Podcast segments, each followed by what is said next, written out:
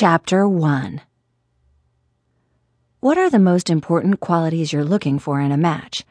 Sensei Sam. I'm looking for a girl who's fun loving, pretty, and athletic.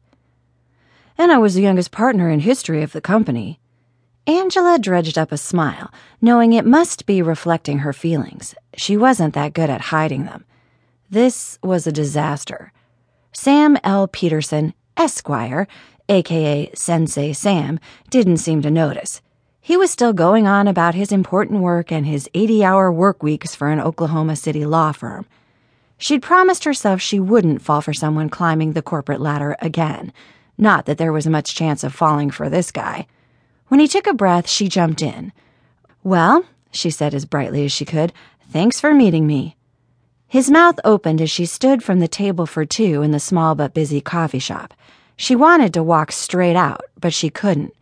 Thad was at a table in the corner, poring over a coloring book.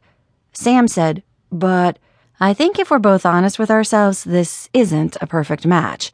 She couldn't bear another minute with him, but she made herself smile anyway. He looked perplexed, but then nodded slowly. She waited until he'd gone before she joined Thad in the corner booth that nearly swallowed him up. A deep breath brought a small sense of calm and the pungent aroma of coffee beans. Afternoon sunlight slanted through the window and warmed them slightly. You okay, buddy? she asked. Mm hmm. Thad was her seven year old pride and joy.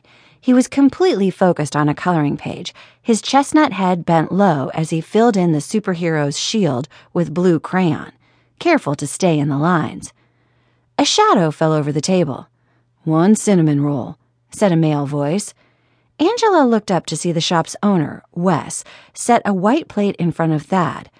On the plate was the biggest cinnamon roll she'd ever seen. It was steaming, and the sense of cinnamon and sugar wafted to her. I didn't order that, she said, even though her mouth was watering. She aimed a look at her son. Thad? He affected an innocent look, one she didn't buy.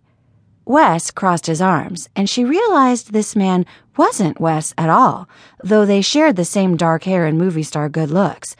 This version of Wes had a tattooed sleeve from his right wrist all the way up his arm until it disappeared into his t shirt. Had Wes's shoulders ever been that broad beneath his red apron? And then her eyes tracked to his face, noticing the dangerous five o'clock shadow and the small scar that bisected one dark eyebrow. Are you Wes's brother? His gaze didn't change at the impertinent question. How did someone cultivate a poker face like that? His twin, he finally said. I'm Drew.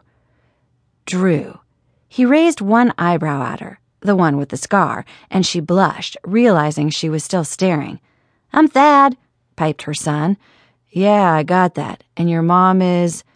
Somehow his gaze remained on Thad, but she felt his focus shift to her with an almost tangible touch. Angela. Thad went back to his artwork, attention span met, which left the tattooed barista free to shift that steely blue gaze back to her. She cleared her throat. I didn't know Wes had a twin. Where are you from? New York City. Just down for the summer to help my brother. Something shifted behind his eyes as he said the words, and curiosity piqued in Angela's gut.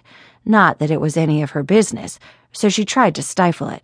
You gonna pay for the bun or not? Drew's chin jerked to the cinnamon roll still sitting on the table between Angela and Thad. She'd like to say she'd forgotten all about it, but the smells still had her mouth watering for the sugary, cinnamony confection. Angela leveled a look at her son. Thad? Thad's eyes darted up from his drawing. Please, Mom. The man shifted.